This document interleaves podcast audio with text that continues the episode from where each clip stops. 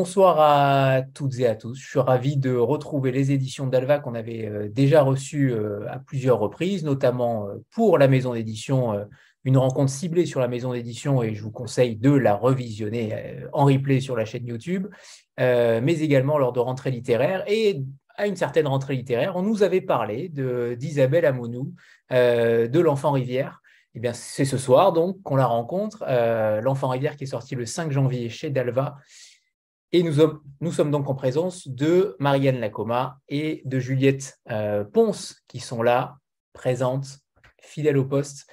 Euh, on va commencer par vous, euh, Marianne et, Juliette, pour, pour, présenter aussi la maison, qui est une jeune maison d'édition. Les éditions d'Alva sont, sont, assez jeunes, il me semble moins de deux ans même. oui, un an et demi. On aura deux ans en mai. Juliette, tu n'as pas de micro, mais enfin bon. Non, on t'entend pas. Mais c'est pas grave, je fais ta voix off. Parce que j'ai désactivé le son. Voilà, ça y est. Et on remet le son.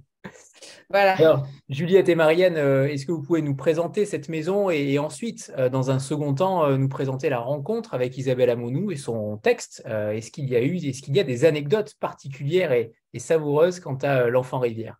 Ah bah parfait. Alors, bah, savoureuse, je ne sais pas. Alors, je vais peut-être m'occuper de vous présenter la maison et puis je vais laisser Juliette, euh, qui est euh, plus spécifiquement l'éditrice de Dalva, euh, vous, vous, présenter bah, son histoire avec, avec Isabelle. donc, Dalva, c'est une maison d'édition où on, travaille en binôme avec Juliette. Donc, moi, je m'occupe plus de tout ce qui est relation avec la librairie, avec les festivals, tout le et puis euh, Juliette, elle, c'est elle qui choisit les, textes et on travaille ensemble sur tout ce qui est euh, couverture, euh, présentation, etc. Voilà, pour vous, résumer un petit peu. Donc, Dalva, c'est une maison d'édition qui effectivement est née il y a un an et demi.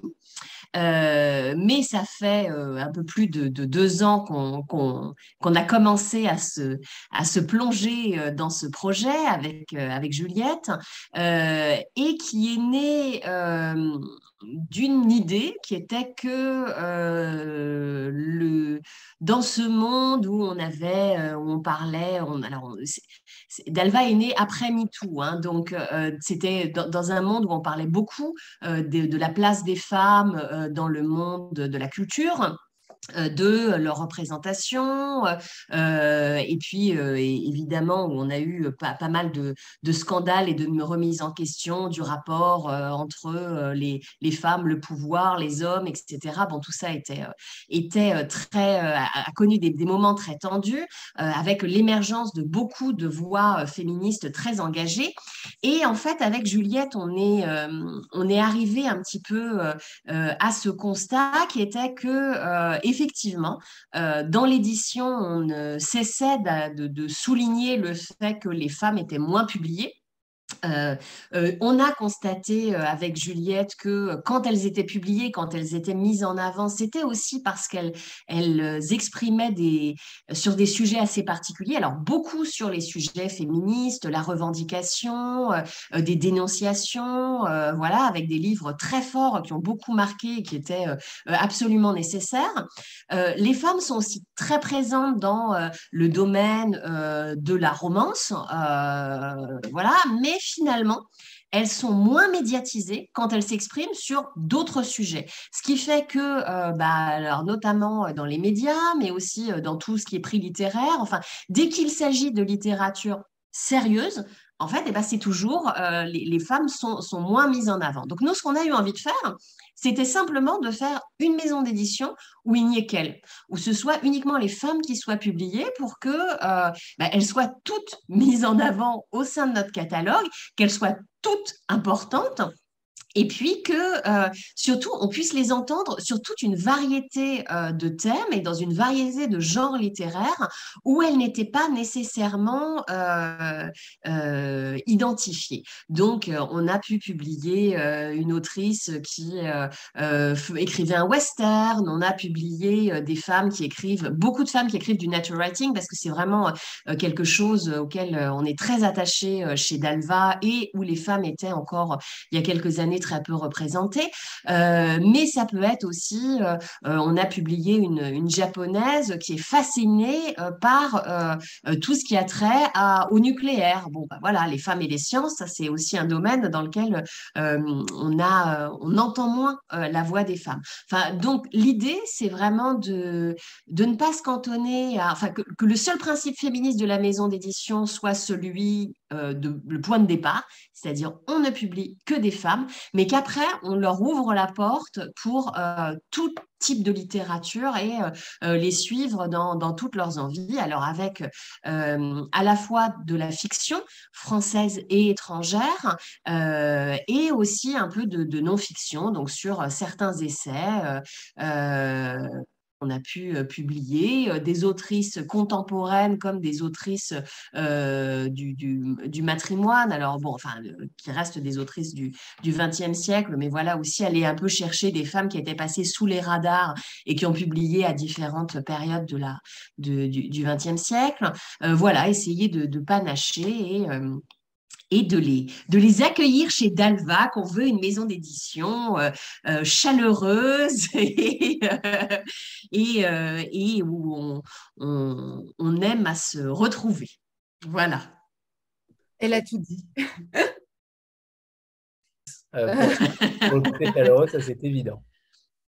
Euh, alors, pour parler un petit peu plus précisément euh, du texte d'Isabelle, euh, ben, ça a été une rencontre comme dans les contes de fées, un, manuscrit arrivé par la poste qui aujourd'hui est une poste virtuelle, hein, qui, est, qui, est, arrivé sur le mail de Dalva. Et, puis que j'avais repéré, qui était là, euh, qui m'attirait l'œil, et puis l'histoire m'intéressait, j'avais commencé. Il se trouve qu'on était en plein début d'Alva, donc euh, vous l'aurez compris, d'Alva, c'est que nous deux, donc ça fait beaucoup, beaucoup, beaucoup de choses à gérer en même temps, enfin, notamment quand les, les premiers livres ont commencé à sortir et qu'il a fallu les porter. Euh, et donc, ce, malheureux service des manuscrits euh, qui est si important euh, était sans cesse euh, débordé, enfin, puisque j'avais pas. Oui, alors le service des manuscrits, c'est juste Juliette. Hein, et moi-même, avec moi-même et mon ordinateur. Donc, je, ne cessais de, revenir à, ce texte. Il se trouve que j'ai quand même eu la chance à un moment d'avoir une jeune femme qui, qui a passé quelques mois chez, chez Dalva et à qui j'ai confié en fait les, les textes qui m'avaient le plus euh, tapé dans l'œil dans, dans, dans, cette masse de manuscrits. Il faut savoir que en fait, bon, ça varie dans le, dans, le temps, mais dès qu'il y a une, une lumière médiatique. Ah, Juliette, moi je t'ai perdu. Juliette. Oui. Ce qui s'est pas mal passé euh, au, au, début, euh, et puis ensuite avec les titres qui ont marché, à chaque fois, ça occasionne une, une arrivée euh, de, manuscrits, ce qui est pour nous une grande joie, parce que c'est aussi une reconnaissance, mais pour l'éditrice que je suis, assez angoissant, parce que je les vois s'accumuler parfois euh, sans pouvoir malheureusement y faire grand-chose. Euh, et donc, cette jeune femme a lu le texte d'Isabelle, je lui avais dit, ah là là, c'est des thèmes tellement tellement d'Alves que je pense que c'est pour nous. Est-ce que tu peux avancer euh, euh, sur la lecture, me dire ce que tu en penses? Parce que j'aime aussi qu'on puisse euh, échanger. Je ne suis pas du tout quelqu'un qui travaille en, dans, la solitude. Donc, j'ai échangé avec Marianne, mais je trouvais ça intéressant aussi d'avoir le regard de quelqu'un de plus jeune. non pas que nous ne soyons pas jeunes, Marianne et moi, mais voilà, très jeunes, disons. Et donc, j'ai commencé euh, à. J'ai écrit quand même à Isabelle pour lui dire euh, Je ne vous oublie pas, vous êtes dans mon radar. Je pense qu'il y a dû avoir au moins 3-4 mails comme ça. Euh, je pense à vous souvent. et elle a été extrêmement patiente. et puis ensuite, enfin, elle donnera ses sensations, mais c'est vrai qu'il y a un moment où la décision est prise. Euh, je me suis replongée dans le, dans le texte. Euh, Jeanne, qui l'avait lu, m'a dit oh, Moi, j'aime beaucoup. Euh, je l'ai fait lire à Marianne. Et là, il y a un effet d'accélération. Pauvre Isabelle, qui avait attendu des mois, en fait, avec un mail tous les deux mois. Tout d'un coup, on lui a dit en une semaine. Alors, il fallait tout avoir bouclé quasiment. On a eu un échange d'un mois sur le texte. Et on lui a dit Mais ça sort dans trois mois, en fait. je pense que c'était extrêmement angoissant, mais qu'elle en, en parlera beaucoup mieux que moi sans doute, euh, ce tempo un peu étrange euh, euh, qui, est, qui est celui, je ne sais pas propre à Dalva. Si, si, certains ou certaines d'entre vous on voit des manuscrits, vous savez que c'est malheureusement le cas. Et c'est pas par négligence, c'est par parfois manque d'espace pour, pour, faire ce qui est pourtant le cœur de notre métier, c'est-à-dire lire paisiblement, avec attention, euh, des textes que nous pourrions euh, publier. donc, bah, Isabelle, elle, elle, nous a... Oui? Oui, non, moi je rajouterais quand même que, euh, alors en fait, il se trouve que c'était euh, fin août où on est rentré de vacances et où j'ai dit à Juliette, bon, alors, euh, tu as, les, les, textes de début d'année, tu l'as fini, l'enfant, enfin l'enfant rivière qui ne s'appelait pas l'enfant rivière à ce moment-là, il me dit, non, pas encore, etc. Et bon, et puis alors, j'ai l'air gentille comme ça, mais Juliette pourra vous dire que parfois je suis particulièrement intraitable. Et donc là, j'ai un peu grondé Juliette, enfin disons là, je l'ai carrément engueulée en lui disant, non mais Juliette, c'est plus possible, là, euh, faut que tu viennes à bout, donc tu débrouilles comme tu veux, mais demain matin, euh, moi, il faut que je sache ce qu'on sort en janvier. Et, eh ben, ni une ni deux, dans la nuit à 4 heures du matin, j'avais un message qui disait Oui, oui, c'est celui-là Voilà. Et donc, voilà, c'est comme ça qu'on sait euh, que, que l'enfant Rivière a été validé. Alors, sachant que là, on avait une grande angoisse qui était que Isabelle euh, ait décidé de choisir un autre éditeur parce que bon, euh, une fois que vous vous avez euh, vous avez le livre et que vous avez envie de dire oui, c'est hyper frustrant quand soudainement on vous dit ah bah pardon en fait j'ai signé hier avec Gallimard. Là, vous avez vraiment, vous êtes très malheureux. Bon, heureusement, ça n'a pas été En effet, j'ai eu une petite angoisse. Je ne sais pas si tu t'en souviens, Isabelle, que je, je t'ai écrit et pendant deux, trois jours, je n'ai pas eu de réponse. Et je crois que tu m'as dit que tu étais tu étais en mer, non? Tu avais... Je ne sais plus, j'étais effectivement, je n'ai pas consulté mon mail voilà. Euh, perso pendant euh, presque deux jours. Euh, j'avais cassé mon téléphone. Enfin, c'était un concours de circonstances. Voilà. J'ai tout reçu en même temps en revenant, en fait, à la maison. Et, donc, bah, j'ai eu la petite, à petite échelle, l'angoisse qui peut être celle des, des, autrices quand elles attendent une réponse. et ben, c'était mon tour de l'avoir, c'était bien mérité. voilà. Et donc, que Isabelle euh, devait envoyer ce manuscrit-là au Québec. Il me semble que c'était un éditeur canadien euh, qui aurait pu être. Euh, j'ai cru voir ça en, vidéo, mais il me semble que votre volonté était de publier le texte au, au, Canada. Au, départ, oui. Mais en fait, mais ça, fait, ça fait très longtemps. Hein. C'est à la suite de ma résidence, je me suis effectivement renseignée sur l'édition au Québec et j'ai écrit effectivement à Québec Amérique et tout ça. Mais, mais en fait, les éditeurs québécois ne, prennent pas d'auteurs français.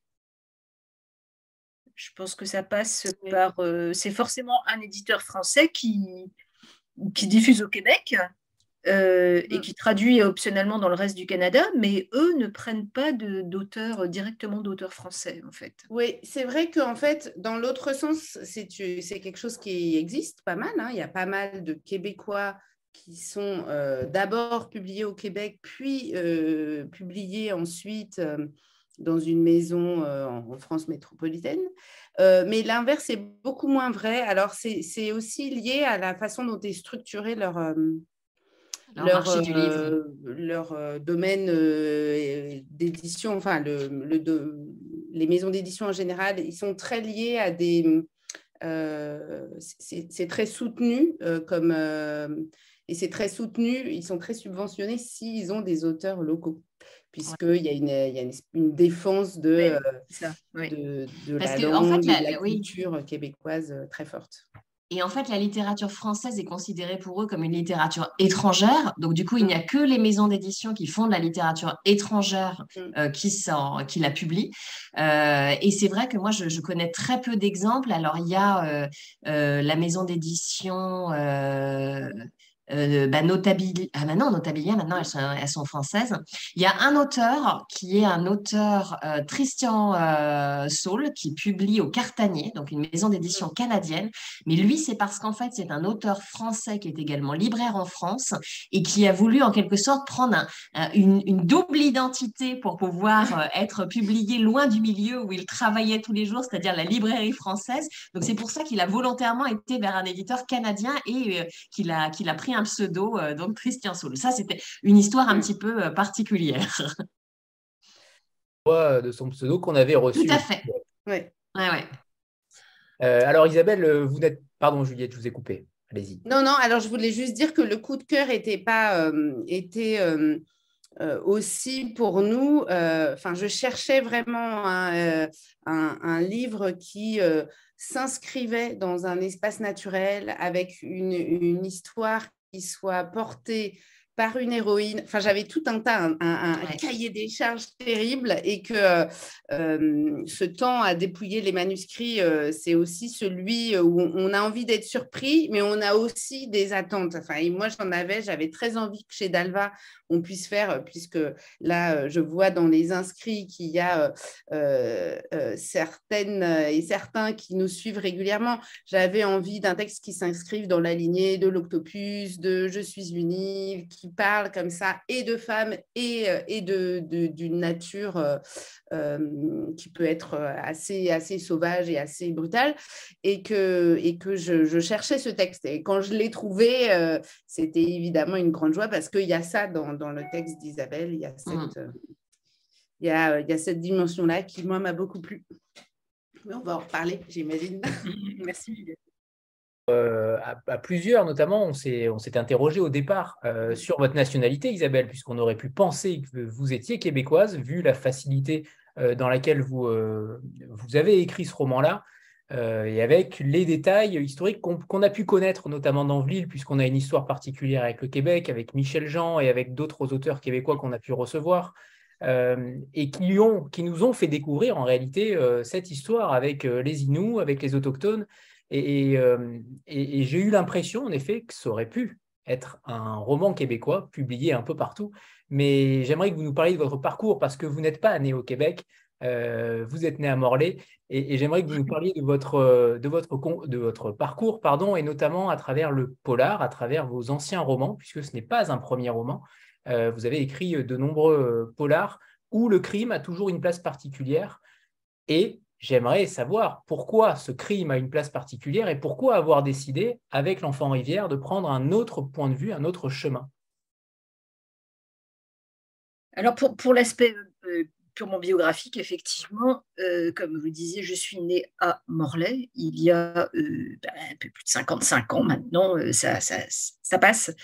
Et, et par la suite, je suis restée, je, réside toujours en Bretagne, hein, j'habite, j'habite à côté de Rennes. j'ai fait mes études à Rennes et je travaille à Rennes depuis, bah, depuis, depuis que j'ai 25 ans. donc j'ai fait des études plutôt scientifiques, enfin même carrément scientifiques, puisque je suis, je suis, je suis ingénieur. Et et je n'ai pas écrit, enfin, je n'ai pas commencé à écrire avant l'âge de euh, entre 35 et 40 ans, en fait, parce que euh, euh, pour tout un tas de raisons, dont des raisons de légitimité, je pense, puisque eh bien, personne autour de moi n'écrivait, j'avais fait des études scientifiques, pas littéraires, etc., etc. Et donc, je m'étais mis un certain nombre de barrières, alors que alors que bon, j'ai toujours adoré lire et que, et que bien évidemment j'avais aussi envie d'écrire, mais, mais ça a mis un peu de temps à se concrétiser. Et puis quand même, voilà, passé 35 ans, je me suis dit, bon, allez, j'y vais, je me lance. donc j'ai commencé à écrire des nouvelles et c'était des nouvelles noires d'emblée. Les premières nouvelles que, j'ai pu écrire, c'était pour le festival euh, de Lamballe, euh, qui s'appelle euh, Noir sur la ville, je crois, chose comme ça. voilà, et puis ça s'est plutôt bien passé. Mes nouvelles ont été retenues dans la sélection, etc. Et là, je suis passée donc au roman. simultanément, je me suis inscrite dans un atelier d'écriture à Rennes, dont je fais toujours partie d'ailleurs. Et, ce premier roman, donc, il s'appelait Morphine à Morlaix. Je l'ai écrit assez vite, en un an à peu près. Je vous le montre. Il avait cette tête-là. Vous allez le voir à l'envers, c'est ça. non, c'est bon. j'ai trouvé un, petit éditeur breton qui a accepté de le, porter. Euh, et, j'ai reçu pour ce roman le prix du Gouélan masqué en 2005. Et là, euh, eh c'était une, très très bonne surprise parce que euh, voilà, je m'y attendais pas. je me suis un peu installée par la suite dans le roman policier, effectivement, pour plusieurs de mes ouvrages. Et puis petit à petit, de moins en moins policier et de plus en plus noir parce qu'en fait, je crois que ce qui m'intéresse euh, fondamentalement, c'est le, c'est le noir, c'est pas le policier en fait. Mais c'est facile de commencer par le policier, c'est plus facile parce que euh, bah parce qu'il y a un certain, nombre de codes, de, un cadre et des codes qui sont là, qui sont présents. Et quand on est euh, lecteur de, romans policiers, on, je trouve qu'on sait mieux comment aborder l'écriture d'un roman policier que, que celui d'un roman euh, blanc, entre guillemets, euh, parce qu'il y a le filet des, des, codes, de tout ce qui est, euh, oui, narration avec le suspense, les rebondissements, l'information qui est fournie au compte-goutte, etc. Et, et, tout ça, c'est extrêmement rassurant quand on débute en écriture. Donc, je pense que c'est une des raisons euh, pour lesquelles j'ai commencé par le, par le roman policier. Bon, aussi, j'en lisais euh, beaucoup à l'époque, un peu moins maintenant, mais je continue quand même à en lire avec plaisir. Et, euh, donc, ce roman se passait dans ma ville natale, avec laquelle j'avais quelques petits problèmes à, régler. ce n'est pas, c'est un éloge, mais pas seulement, disons. il a été plutôt bien reçu, il a bien marché. J'ai continué dans la même veine, et là, j'ai eu un petit passage à vide. Disons c'était un peu plus compliqué pour, euh, pour trouver euh, des éditeurs pendant les années qui ont, qui ont suivi. Euh, donc j'ai changé pas mal. j'ai fait un ouvrage avec Cobb Braze, deux ou trois auprès d'un éditeur collaboratif qui s'appelle Chemin Faisant, qui est près de Lorient. Euh, et puis plus récemment, euh, deux ouvrages avec, euh, enfin un roman et, deux, nouvelles en recueil avec les éditions Guater à Rennes. jusqu'à ce que voilà, jusqu'à ce que je découvre Dalva et rien que le nom en fait m'a suffi. C'était au tout début, la maison n'était pas encore. J'ai dû voir un, article de presse qui, bah, qui, correspondait vraiment au, au, tout début de la maison. Enfin, je sais pas si je ne sais même plus si elle était déjà lancée ou quoi, mais euh, en fait, quand j'ai vu qu'il y avait une maison d'édition qui s'appelait Dalva, je me suis dit, mais tiens, euh, Dalva, Dalva, est-ce que c'est vraiment euh, la Dalva que je connais, à laquelle je pensais, qui est l'héroïne du, roman de, Jim Harrison, et puis bah, que j'aime énormément L'héroïne, je veux dire, enfin Jim Harrison aussi, mais cette héroïne-là en particulier me plaît beaucoup, Dalva. donc c'est un roman, enfin voilà, c'est un de mes romans fétiches. Et quand j'ai euh, bah, quand j'ai vu qu'il y a une maison d'édition qui s'appelait Dalva, je ne pouvais qu'aller voir un peu plus loin. Et, effectivement, euh, bon, voilà, tout, euh, tout collait bien par rapport à l'écriture que j'étais en train de mener à mon retour du Québec.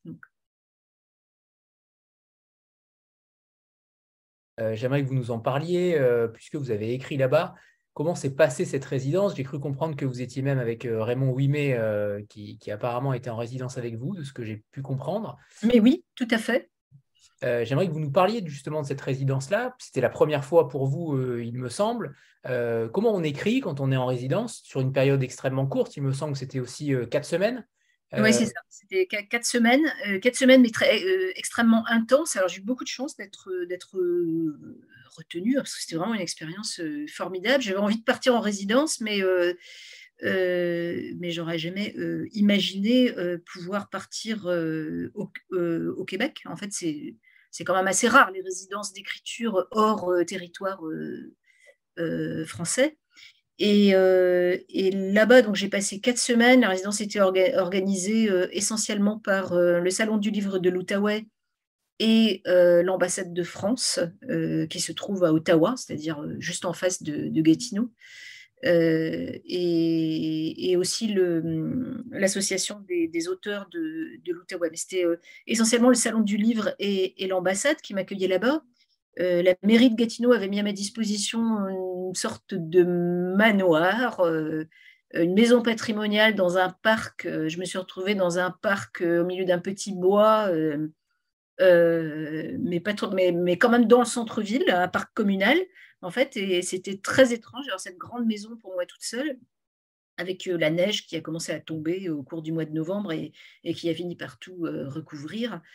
Et, donc, j'ai passé là dans cette étrange maison qui s'appelle la maison Fairview quatre semaines et je me suis beaucoup promenée, à vrai dire. J'ai assez peu écrit pendant ce mois de résidence. Alors, j'ai écrit une nouvelle et j'ai poursuivi un peu l'écriture que j'avais en cours, mais j'ai assez peu écrit parce que bah, j'ai rencontré plein de gens, je me suis beaucoup baladée euh, euh, avec les gens que j'ai rencontrés là-bas, euh, mais aussi toute seule, en vélo, au bord de la rivière, dans, la, ville. j'ai fait pas mal de, représentations aussi, d'activités autour de, de l'ambassade, j'ai animé des ateliers d'écriture etc. Euh, donc tout ceci a fait que j'ai passé euh, euh, un temps fabuleux, une période fabuleuse là-bas, mais que j'ai finalement assez peu écrit, mais que je suis revenue avec dans ma besace plein de photos, plein d'histoires, plein de contacts là-bas, et que c'est finalement en rentrant que j'ai commencé réellement à écrire cette histoire. la, rivière des, Wata, des notamment, le territoire, le climat, toutes ces contrées que vous avez visitées, en quoi elles ont euh, influencé votre écriture? Parce que le territoire dans l'enfant rivière fait, est un personnage principal. C'est, on va pas dire peut-être le personnage principal parce que Zoé a une place euh, démesurée, mais euh, quand même, ça, fait partie de du nature writing dont on parlait tout à l'heure. Mais c'est plus que ça, L'Enfant Rivière, c'est un roman beaucoup plus large que du nature writing à mon sens. Mais j'aimerais que vous nous parliez de cette expérience. Euh, vous vous êtes immergé totalement dans ce climat, dans ce nouveau pays. En quoi ça a influencé réellement votre écriture? Est-ce que vous vous êtes euh, senti différente après euh, ce passage en résidence et notamment dans la manière d'écrire oui, je pense que ça a compté beaucoup. En fait, quand je suis euh, arrivée là-bas, j'étais en train d'écrire une, euh, une, nouvelle pour un, recueil euh, collectif que je peux vous montrer également. ça s'appelle Reine Noire Future. C'est paru aux éditions Guater. Et dans ce, ce, recueil avait pour but de décrire Rennes en 2040 à peu près. Et donc nous étions un certain nombre d'auteurs de noir à s'emparer du thème Rennes 2040 à peu près euh, pour écrire une nouvelle. Et j'avais commencé à écrire ma nouvelle et cette, nouvelle, elle, a, euh, elle est parue, donc depuis, euh, elle avait déjà en, germe certains des éléments de, de, l'enfant rivière. Et notamment, ça se passait au bord de la Vilaine, la Vilaine qui est notre rivière à, Rennes. Et, c'était effectivement aussi l'histoire d'un couple qui s'était défait et de terribles inondations qui se passaient dans la ville de, Rennes. Mais quand je suis arrivée là-bas, en fait, je, me suis retrouvée face à la rivière des, Outaouais qui me fascinait euh, totalement. Euh, et là, euh, j'ai eu un choc, en fait. Je me suis dit, ça peut être ça, une rivière, en fait. Parce que j'avais jamais vécu près d'une rivière comme celle-là. Elle fait 2 à 3 km de large, je crois, par, par endroit. En fait, c'est l'affluent principal du Saint-Laurent. Et elle, est, elle est énorme elle est extrêmement euh, impétueuse. Et encore, j'ai jamais eu la chance de la voir au mois de mai, mais il paraît que c'est vraiment euh, assez euh, terrible. et puis surtout, c'est un symbole puisqu'elle partage, elle partage deux États canadiens. Elle partage le Québec de l'Ontario. donc d'un côté c'est francophone, de l'autre côté c'est anglophone. D'un côté c'est le Québec et donc c'est euh, comment dire, c'est le Québec. Donc, non, ils sont non seulement francophones, mais ils sont euh, plus proches de nous, de notre mode de vie, de notre mode de, mm, enfin voilà, de notre culture. Euh, de l'autre côté, sont vraiment des anglophones et ils sont, enfin, moi je les ai sentis plus proches des États-Unis. Et donc, quand on traversait ce, pont, on passait d'une ville à l'autre, d'un côté Gatineau, de l'autre Ottawa, d'un État à l'autre, d'une langue à l'autre et vraiment d'une culture à l'autre. Donc moi je trouvais ça dingue en fait de juste traverser un pont et d'un côté on me parlait français, de l'autre côté on me parlait anglais et, et tout changeait quand on traversait la, rivière et puis les deux villes elles étaient là face à face un peu eh ben, du coup, on ne sait pas trop si c'est des villes amies, des villes ennemies, mais elles se font face à face un petit peu méchamment quand même. voilà. bon, il y en a une qui est bien plus grosse que l'autre, évidemment, puisque Ottawa, c'est quand même la capitale du, Canada. Et, cette rivière m'a complètement fascinée. Et donc, j'ai passé beaucoup de temps au bord de la rivière, alors soit toute seule, soit avec des amis qui me promenaient en amont, en aval pour me faire voir comment c'était un peu plus loin. À certains endroits, il y a des îles, à certains endroits, elle est plus étroite, d'autres fois, elle est plus large, mais, mais elle est, euh, dans tous les cas, extrêmement euh, impressionnante. Et, là, je me suis dit qu'il fallait que j'écrive quelque chose qui se, qui se passait au bord de cette rivière. J'aimerais qu'on parle euh, de Zoé, parce que c'est un personnage extrêmement détaillé, et ça, c'est votre grande force euh, au-delà de la qualité littéraire, c'est aussi la caractérisation des personnages. Et ça, je pense que ça tient aussi du euh, roman noir et du polar que vous avez euh, en effet écumé longtemps, parce que c'est tout simplement une des spécificités du, roman noir. Et là, on sait tout d'elle, on sait quasiment tout d'elle, vous la décrivez sous toutes les formes. c'est un personnage, c'est une femme autochtone, un garçon manqué. elle est plutôt, comment dire, n'est pas très prudente, on va dire ça ainsi. Euh, j'aimerais que vous nous parliez d'elle parce qu'on n'imagine pas une femme comme elle euh, sortir de nulle part. Euh, c'est difficile d'imaginer qu'un personnage aussi, aussi important, aussi charismatique que Zoé sorte d'une imagination, de l'imagination d'un écrivain sans un prémisse, sans une genèse. ça veut dire c'est peut-être moi, Zoé, en fait. Non, il, vous manque, il vous manque l'arc. Euh, c'est vrai qu'elle est un petit peu imprudente, Zoé. Elle, est un peu. Euh, elle est comparativement, à son, comparativement à Thomas, son, ex, enfin pas son ex-mari, son mari, euh, qui est tout l'inverse, qui est au contraire extrêmement prudent. C'est la dichotomie entre ce couple-là aussi. C'est une grande histoire d'amour, on en parlera aussi après, mais elle est extrêmement imprudente par rapport à lui. Oui, elle est. alors, alors, je voulais avoir deux, personnages qui soient un petit peu euh, à l'opposé. Et euh, ce qui m'intéressait en particulier, c'était, euh, enfin, entre autres, la façon dont ils allaient réagir par rapport à leur enfant. Enfin, comment on faisait pour élever un enfant quand on avait deux caractères qui étaient aussi opposés l'un de l'autre. Et, comment on faisait pour faire face à la disparition de, de cet enfant.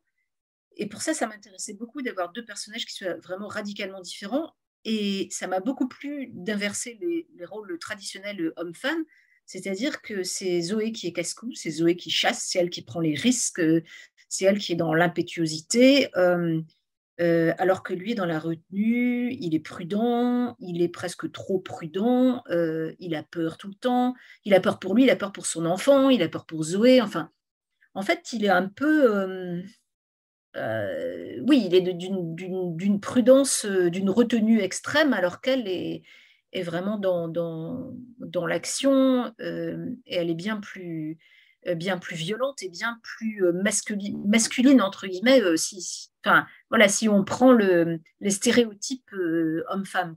Et ça, ça me plaisait, ça, ça me plaisait beaucoup. Alors, une partie de sa violence, bien entendu, peut s'expliquer par son, une enfance qui a été euh, compliquée.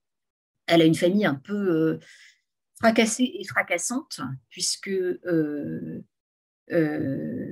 père violent, abusif, mère algonquine qui a vécu dans son enfance dans les affreux pensionnats autochtones du Canada et qui ne s'en est jamais remise, euh, et qui non seulement ne s'en est pas remise, mais a refusé de transmettre, de raconter ce qui lui était arrivé et de transmettre quoi que ce soit à sa fille euh, à ses enfants de manière générale, euh, qu'il s'agisse de la langue ou de la, ou de la culture.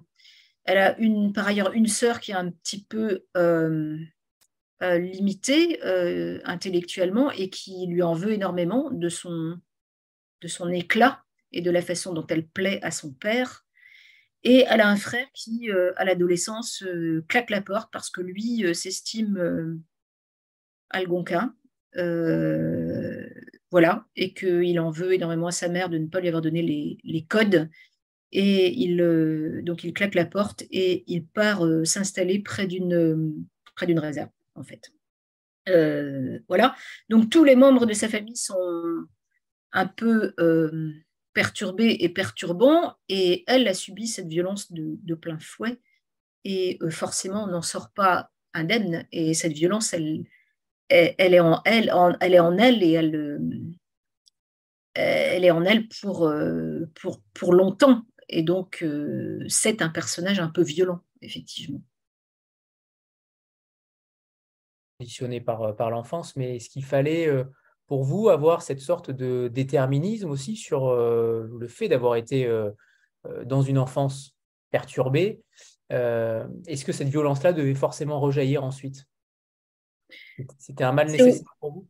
C'est aussi dans son caractère que je voulais, enfin, c'était un peu des deux pour moi. C'est un peu dans son caractère, un peu dans son, dans son éducation, effectivement, mais aussi dans son caractère. Et, euh, et elle évolue tout de même. Au cours du roman, elle évolue.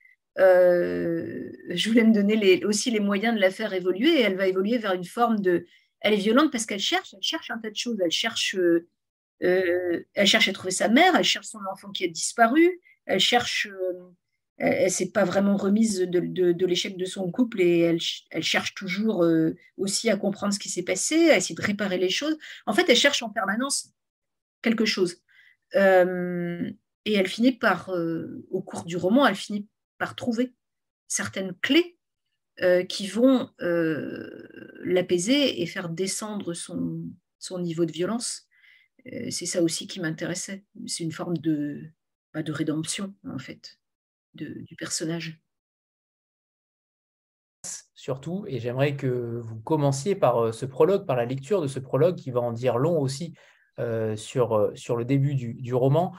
Cette scène donc qui traite d'une où Zoé tout simplement part en chasse, sauf qu'on ne sait pas quoi, on ne sait pas ce qu'elle chasse. vous instillez le doute dans la tête du lecteur.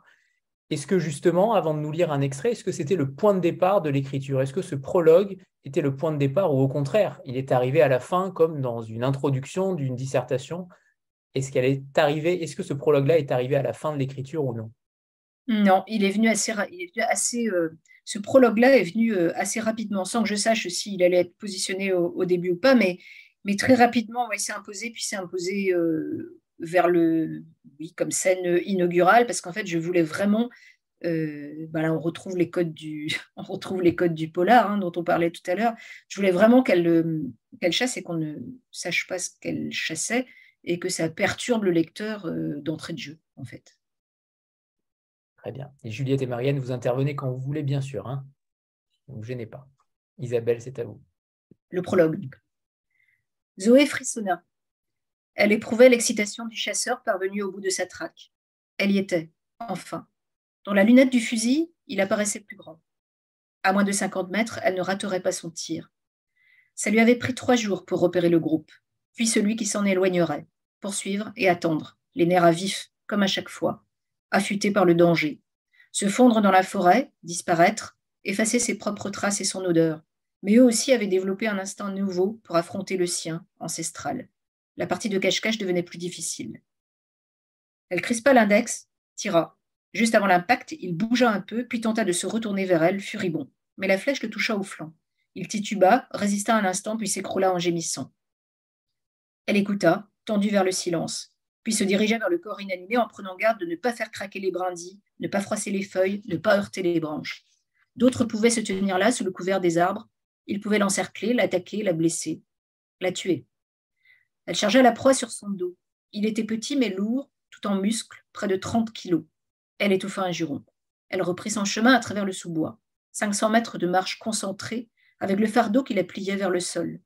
Attentive à éviter les racines qui affleuraient, les flecs de boue, les collets, les pièges disposés ici et là. Elle ne croisa personne, pas même un chasseur. Qui oserait encore s'aventurer par ici? Trop dangereux. Le mois précédent, un marcheur avait perdu une jambe dans un piège à loup. Au début de l'année, une femme avait disparu. une de plus. Elle retrouva son pick-up garé au bord du chemin d'Elmer, déposa sa charge à l'arrière dans la benne sur une vieille couverture, l'observa un instant. Il était un peu plus âgé qu'elle ne l'avait cru à distance, dans les 11 ans, peut-être 12. Je vais m'arrêter là. Merci. Euh, ce qu'on a beaucoup aimé, ce que j'ai beaucoup aimé, c'est notamment le fait que vous, euh, mettiez ce sujet, que vous mettiez cette, disparition d'enfants dans, un, dans une atmosphère qui n'est pas potentiellement la nôtre d'aujourd'hui en, 2023, mais bien 20 euh, ans plus tard. Donc on appelle ça une dystopie, mais en même temps, on a l'impression que ce n'est pas forcément une dystopie et que cela peut être la réalité de demain. J'aimerais que vous nous parliez de, ce, ces éléments temporels. Pourquoi avoir choisi justement de situer le roman euh, en 2040 dans des années qu'on ne connaît pas encore évidemment, mais qu'on sent déjà, qu'on ressent un petit peu avec le dérèglement climatique, notamment la crise des réfugiés et tant d'autres choses dont on parlera après. Mais cette temporalité, elle, est, euh, elle était évidente pour vous C'était par rapport à cette histoire de Rennes 2040 Est-ce qu'il est y avait ce lien-là? Euh, oui, mais pas seulement. Il y a d'autres euh, éléments qui sont intervenus. En fait, oui, il y avait, alors il y avait le débat Rennes 2040, mais euh, Rennes, enfin 2040, c'était trop loin. Moi, je voulais, je voulais vraiment euh, une projection. L'histoire se passe en 2030 ici, et je voulais vraiment une, une, projection, mais très légère, en fait, de, de, de notre présent. Pour plusieurs raisons, je voulais pas sombrer dans la dystopie et je ne voulais pas non plus euh, d'un univers où la technologie et tout ça aurait évolué, ça ne m'intéresse pas du tout. Donc, euh, euh, je voulais éviter ça. donc, je voulais vraiment, c'est plutôt une continuité du présent, en fait, que je voulais, mais avec quelques éléments qui auraient mal tourné. notamment, le désastre climatique s'est accentué, et ça, c'est malheureusement pas très difficile à concevoir, puisque aujourd'hui, euh, euh, à, Gatineau, ils ont, euh, ils ont régulièrement des, des ouragans, des tornades, enfin ils appellent ça des tornades, des tornades, ils ont des tornades qui remontent des États-Unis et qui frappent Ottawa et Gatineau violemment. Et ça s'est déjà produit plusieurs fois, en 2019 notamment, il y en a une, une assez importante. Euh, qui a détruit certains, enfin des quartiers complets euh, là-bas. Et euh, bien entendu, ça ne va pas aller en s'arrangeant. donc, dans une petite dizaine d'années, on peut supposer que ce sera pire. Et dans mon roman, il y a eu une grosse tornade pendant laquelle il s'est passé des choses. et par ailleurs, à chaque mois de mai, la fameuse rivière des Outaouais déborde. Et quand elle déborde, bah, c'est pas une petite rivière, donc elle déborde très sérieusement. Elle inonde un peu les deux villes de chaque côté et et pas mal de choses par ailleurs euh, tout au long de son, son parcours. Et, euh, et, plus ça va, et euh, plus elle déborde, puisque ah ben, à cause du, dérèglement climatique, une fois de plus, la fonte des neiges ne se passe pas de la même manière, pas au même moment, et ça déborde. Donc il y avait tout ça que je voulais amplifier un petit peu. pendant quand j'étais en cours d'écriture, il y a plein de choses qui se sont passées et qui sont venues évidemment amener de l'eau à mon moulin, et notamment quand j'étais en fin d'écriture, euh, les, les, catastrophes liées aux températures euh, euh, très anormalement élevées dans l'ouest des États-Unis et du Canada. Alors là, c'était plutôt à l'ouest, mais il y a un petit périple dans l'ouest à la fin du roman et, et ça, certaines scènes sont directement inspirées de, des choses, des, des, des dérèglements assez affreux qui sont produits là-bas, qui ont fait que, je crois que c'était l'année dernière ou l'année d'avant, il y a carrément un village qui a brûlé presque spontanément quoi, dans l'ouest du, Canada. Donc euh, c'est bon, c'est quand même euh, un peu marquant. Et avec le village, euh, bah, des centaines d'hectares de forêt. Enfin, la forêt disparaît petit à petit, brûlée. voilà, donc ça aussi, j'ai un peu accentué le, le truc, mais ce n'est qu'une accentuation tout à fait euh, malheureusement euh, euh, prévisible et pas extravagante. Ce qui est plus extravagant, c'est le système des migrations que j'ai inversé. et pour ça aussi, j'avais besoin d'une projection, parce qu'en fait, ben, aujourd'hui, les États-Unis ne se sont pas encore écroulés. on peut croiser les doigts. mais à l'époque où je l'écrivais, ben, c'était Trump. voilà. Et l'élection approchait. Et et l'élection approchant, il y a de plus en plus de gens qui se disaient que, euh, bah, si s'il n'était pas élu, on risquait de partir vers une guerre civile, purement et simplement, aux États-Unis. Et, l'idée, moi, me, terrifiait, mais je ne la trouvais pas si extravagante que ça. Enfin, j'avais très peur de cette euh, situation. Euh, et donc, je suis allée jusqu'au bout de cette situation. Effectivement, dans le roman, les États-Unis se sont euh, écroulés. Ils se sont pris de plein fouet à la fois le dérèglement climatique et, des, et une, guerre civile. Et le résultat, c'est que au lieu d'être les chasseurs, ils sont devenus la proie en quelque sorte. Enfin, il y a beaucoup de, sous-histoires autour de la, proie et du chasseur dans ce livre. Et là, euh, en fait, au lieu, de, au lieu de repousser les... Parce que ce qu'ils font actuellement, c'est qu'ils repoussent les migrants à la frontière mexicaine euh, grâce ou à cause d'un affreux euh, mur. Et là, le mur, bah, je l'ai déplacé, enfin, c'est pas forcément le même, mais je l'ai déplacé entre les États-Unis et le Canada, sur la frontière États-Unis-Canada. Euh, et maintenant, ce sont les Canadiens qui empêchent les Américains de remonter, puisqu'ils cherchent refuge au Canada. Mais il y a ce mur et, et aussi donc les, douaniers, les, policiers canadiens qui les empêchent de, de, rentrer. Mais si par malheur ils rentrent, parce qu'ils arrivent à rentrer, si on les met dans des centres de détention pour certains d'entre eux, notamment pour les, pour les plus jeunes, hein, on, les, on les ramasse et on les met dans des centres de, de détention qui font quand même pas mal penser au pensionnat euh, euh, des Algonquins. Et, euh, et par ailleurs, au moment où le roman débute, il y a un, mur qui un autre mur qui est en train de se construire entre l'Alaska, qui est un État donc états-unien, et le Canada. Et l'idée, c'est de les envoyer tous en Alaska. Et cette fois, le mur ne les empêchera pas de rentrer en Alaska, il va les empêcher de sortir pour rejoindre le Canada. Et, du coup, le, flux migratoire est complètement euh, inversé. Euh, c'est-à-dire que ceux qui étaient relativement protégés jusqu'ici euh, deviennent les, migrants. Et moi, j'aimais bien cette idée, l'idée que ben, le migrant, ça peut être n'importe qui, n'importe quand, finalement. Et pour ça, j'avais besoin, j'ai été un peu longue, pardon, pour ça, j'avais besoin de ce décalage de quelques années. important de comprendre comment euh, euh, cette idée-là est, venue à vous, parce que, euh, en effet, le dérèglement climatique fait partie intégrante de ce roman-là, et notamment, vous parlez peu de la France. Vous avez un petit passage au début où, Bordeaux, où certaines villes sont sous les eaux et ont dû être évacuées, mais votre, envie était véritablement de, vous délocaliser totalement et de vous extraire de votre pays. Oui, complètement. Oui, j'avais vraiment envie de me, de, me situer euh, en, Amérique du Nord. Quoi.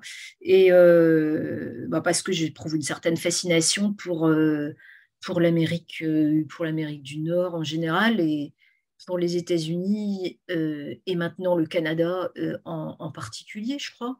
Mais, mais il y a toujours un clin d'œil, il y a quand même un clin d'œil vers la France, et ce clin d'œil vers la France, forcément, il est resté, puisque mon, mon héros, enfin, le, le mari de l'héroïne, je ne sais pas comment il faut l'appeler, enfin Thomas, il est, euh, il n'est pas français, il est, il est canadien, mais euh, après la perte, enfin après le drame qui, qui se produit et qui fait éclater leur couple, il décide de quitter euh, le, continent américain et de venir s'établir en, France et, et de devenir français. Au moment où le roman commence, il vient d'obtenir la nationalité française. Donc la France est toujours là un peu quand même. Il y a effectivement une petite allusion. Je crois que j'ai mis euh, Bordeaux, Saint-Malo et je ne sais plus qui euh, sous, sous, les eaux. Euh. Saint-Malo, je me souviens. Saint-Malo, il y avait Saint-Malo, il y a Saint-Malo aussi.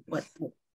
Ça, c'est pas complètement extravagant non plus, mais ce sera plutôt dans 50 ans, je pense. donc j'ai un peu forcé le, trait aussi. Donc il y a, il y a, un clin d'œil vers la, vers la France, mais je voulais que ce soit un roman effectivement américain, essentiellement. Et si je peux me permettre une remarque euh, purement euh, éditoriale, je pense aussi que c'est un roman euh, américain dans son rythme et dans sa forme. Enfin, moi, c'est ce qui. D'ailleurs, c'est la première, une des premières choses que j'ai dites à, à Isabelle quand je l'ai appelée, je lui ai dit, je trouve ça génial, j'ai l'impression d'avoir lu un roman américain en français, euh, ce qui était un, compliment évidemment. Je trouve ça euh, hyper intéressant qu'elle ait réussi à dépasser les, les, cadres narratifs qui sont qui sont les nôtres, parce qu'on est quand même conditionné aussi dans notre euh, écriture, dans notre façon d'écrire, dans notre langue, même si on aime beaucoup euh, des littératures d'ailleurs. Et je trouve que c'est aussi ce qui fait la force, pour faire écho à ce qui vient d'être dit, c'est aussi ce qui fait la force du roman, parce que en adoptant ces codes euh, romanesques plus américains, elle a pu parler euh, du, changement climatique, euh, des crises politiques éventuelles, sur un mode euh, qui est différent de celui qu'on trouve en littérature française. On a tendance euh, je pense, euh, les romanciers qui touchent ces, sujets en France ont tendance à être très didactiques. On a une littérature didactique dès qu'elle s'empare de, questions plus sociales, plus, euh, plus d'actualité. Or là, on est tout le temps uniquement dans le romanesque.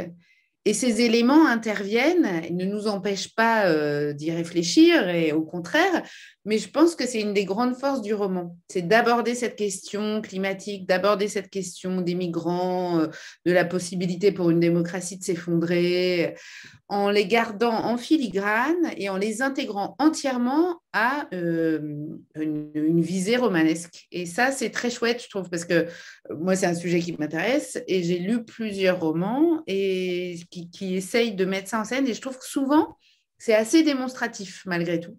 Et alors que là, c'est très intégré à, l'histoire et hyper agréable du coup euh, de réfléchir tout en, tout en étant plongé dans la fiction. Voilà. Oui, et si, je, peux ajouter, c'est vrai que le fait de ne pas en faire le sujet premier du livre, puisque en fait on suit d'abord l'aventure, et eh ben, ça permet aussi de placer le lecteur dans une position où ben finalement, le constat, il est là. C'est-à-dire ce monde euh, qui, est, euh, qui, a, qui, a, changé, ce, enfin, ce n'est plus à faire, on n'a pas à, euh, à, à, en avoir peur, on a juste à s'adapter finalement à, ce, à ce nouveau monde qui est en face de nous. et je trouve que c'est vrai que cette, cette très légère anticipation, euh, et bah, euh, est, presque plus forte euh, que qu'un livre qui, qui essaierait de démontrer quelque chose, parce que là, il n'y a plus rien à en dire, il n'y a plus rien à démontrer, il n'y a plus à débattre. La situation, elle est celle-là. ce changement climatique a déjà bouleversé le monde, quoi. Et, et, ces personnages sont tellement proches de notre quotidien par ailleurs que, et ben, on y est nous aussi, quoi. Donc voilà. Gérer les choses sans jamais les dire totalement. Et ça, c'est vrai, et Juliette a raison, c'est totalement impressionnant de nous donner des éléments historiques sans euh, perturber la narration. Et ça, c'est plutôt rare, qu'il faut le souligner. Et, j'aimerais qu'on parle de cette narration parce que c'est une narration qui suit euh, généralement Zoé et Thomas à la troisième personne. Vous n'avez mis aucune première personne du singulier, et j'imagine que c'est un choix euh, assez, euh, assez fort. J'aimerais savoir s'il y a eu des changements justement sur cette narration, avec, les, avec, avec l'éditrice, avec Juliette notamment. Qu'est-ce qu'il y a eu comme euh, changement? Tout à l'heure Elle a dit, euh, elle a suggéré qu'il y avait également un changement sur le titre. on en parlera peut-être après, mais sur la narration, c'est aussi extrêmement réussi. Mais est-ce qu'il y a eu des ajustements par rapport à tout cela? Comment vous avez construit ensemble aussi ce roman? Alors, avant que quoi que ce soit soit dit, ils ont été vraiment, on n'a rien coupé. On n'a rien coupé du texte d'Isabelle. On a approfondi et on a amplifié euh, quelque chose qui était déjà là. Il est arrivé hyper abouti. Ce n'est pas toujours le cas, mais là, c'était un manuscrit très abouti. Euh, qui a euh, et on a fait plutôt un travail en, en, insistant sur des points un peu focaux qui qui, où et moi et Marianne avions euh, perçu comme... Euh, euh, on percevait qu'il était encore possible d'aller plus loin, notamment... alors, je me souviens, Marianne, tu m'interromps, mais que, elle voulait plus voir l'enfant, même si cet enfant est disparu, qu'il soit plus présent et plus évoqué. Et moi, ce qui me, ce qui me travaillait davantage, c'était la relation avec la mère. Et ce sont les deux points euh, qui ont été plus creusés. Hein. Chacun, ses, chacun ses, petites, ses petites thématiques. Euh, mais bon, je laisse Isabelle parce que c'est quand même elle qui a remodelé ce, matériau. Donc, euh, elle a sans doute plus à en dire que, que moi. Mais sur, effectivement, sur avec l'aide de, avec l'aide de Juliette hein, euh, notamment. Euh, j'avais beaucoup travaillé le texte. Euh, je suis passée par des périodes de modification assez profondes, mais avant en fait. Et bon, j'ai jamais eu de première personne. Là, ça, ne m'intéressait pas d'avoir de première personne parce que je voulais pouvoir glisser dans la peau d'un des personnages euh, facilement et rentrer en fait euh, à la troisième personne dans sa, dans, sa tête. C'est ça que j'avais envie de faire, ce qui me permettait de passer d'un personnage à l'autre et, euh, et, et d'avoir plusieurs personnages, enfin, pas seulement des personnages secondaires. Thomas n'est pas vraiment un personnage secondaire, par exemple. C'est un personnage d'avant-plan. Si j'avais mis Zoé à la première personne, j'aurais pas pu avoir de personnages, d'autres personnages qui aient la même importance que euh, que Thomas que, ou que sa mère, par exemple. Et euh, alors la, modification euh, importante que j'ai faite avant de remettre le texte à Juliette, c'était de passer le tout au passé. Il était au présent, ce texte. Et, et j'ai tout transformé au passé. parce que je ne le sentais pas bien au présent. Et donc, c'est un boulot euh, assez considérable, mais euh, voilà, c'est, je trouvais que ça valait le coup de, le faire. Euh, une modification vraiment profonde que j'ai faite, c'est de modifier le, la dernière partie, puisque dans une première version, dans la première version, en fait, c'était plus Thomas le héros. Et la fin était très différente. C'est lui qui arrivait à une forme de, à une forme de... Dans la première version, c'est Thomas qui, euh, qui allait jusqu'au bout du roman, disons. D'accord. Et c'était lui qui, euh, bah, qui gardait l'enfant, mais de manière un peu différente. et puis ça me plaisait moyennement, je sais pas, je trouvais qu'il y avait quelque chose qui ne collait pas parce que euh, bah, hum, du coup, j'avais d'autres personnages qui étaient assez importants, et notamment la mère, Algonquine, qui était relativement importante, et qui ne trouvait pas du tout sa place. Et dès que j'ai mis Zoé, euh, vraiment euh, héroïne d'un bout à l'autre du roman, dès que j'ai changé un peu la focalisation de la fin, il y a plein d'éléments qui se sont mis en place, en fait, pour moi. Et du coup, bah, c'était chouette, c'était fabuleux. J'ai eu l'impression que ça y est, j'arrivais j'arrivais au bout du truc. Bon, je n'étais pas encore tout à fait au bout du truc, puisqu'on a retravaillé effectivement ensemble avec Juliette le personnage de la, de la mère, pas mal. Euh, là, j'ai réécrit des chapitres entiers, en fait, euh, qui, la, qui, la, concernent. Euh, j'ai aussi rajouté des chapitres sur l'enfant. Marianne trouvait que, que l'enfant n'était pas assez travaillé. Effectivement, je pense que c'était tout à fait justifié. Et tant qu'à faire parler l'enfant, j'ai fait parler le chien aussi. Voilà. Donc, et ça, on adore chez Dalva. On a déjà eu plusieurs animaux qui parlaient. Et c'est un truc qui nous tient vraiment à cœur. Ça va devenir une petite marque de fabrique. Parce que le chien est extrêmement important. Ce n'est pas tout à fait un personnage derrière plan. Le chien, il a un rôle très important. Très, très, très important. Très, très, très important. Voilà. Euh, donc voilà, donc on a rajouté euh, des paragraphes, mais pas seulement des, alors des phrases, des paragraphes, mais pas seulement il y a aussi, aussi des, nouveaux chapitres donc, qui sont tout récents, puisqu'ils euh, ils ont été écrits euh, au mois de septembre, octobre. Et qu'elle a dû cavaler à écrire vu qu'on était déjà qu'on est dépassé en timing. C'est vraiment comme l'accordéon, le, processus éditorial. Il y a ces moments longs, puis tout d'un coup, oui, tout se resserre. Voilà. Voilà.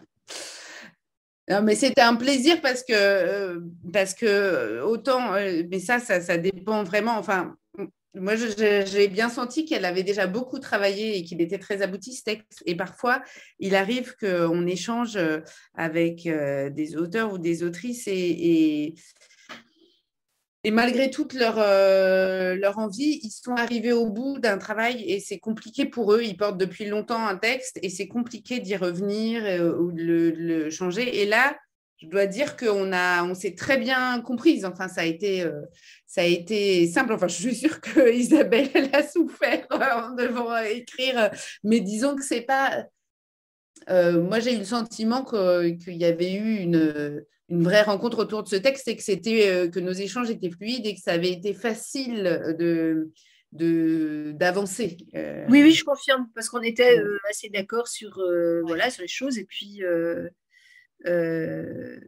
sur, les, sur les chapitres qu'il fallait ajouter, notamment, et on a, on a avancé très vite, en fait. Hein. Oui, on a avancé hyper vite, et c'est n'est pas toujours le cas, hein, parfois, et c'est indépendant des qualités d'écriture ou c'est parfois c'est juste qu'on est on est arrivé au bout et puis on n'a plus rien à sortir sur un texte. Et là elle a trouvé un ressort et je pense qu'en fait ça sommeillait déjà dans ce texte que, que cette mère algonquine devait prendre plus de place de enfin que cette relation là pouvait être développée.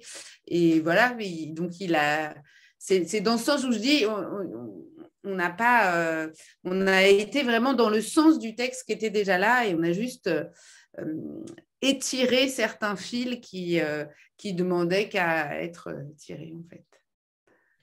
Oui, et si je peux ajouter quelque chose, enfin, euh, d'expérience, en fait, c'est comme ça que, que les livres naissent, quoi. C'est-à-dire que à partir du moment, enfin, si l'éditeur a, a un livre qu'il aime beaucoup, mais dans lequel il projette quelque chose que l'auteur n'a pas envie d'y mettre, et euh, eh ben, on va arriver, en général, ça c'est toujours les histoires éditoriales où il y a conversation, il peut y avoir retravail, et puis in fine, il n'y a pas livre.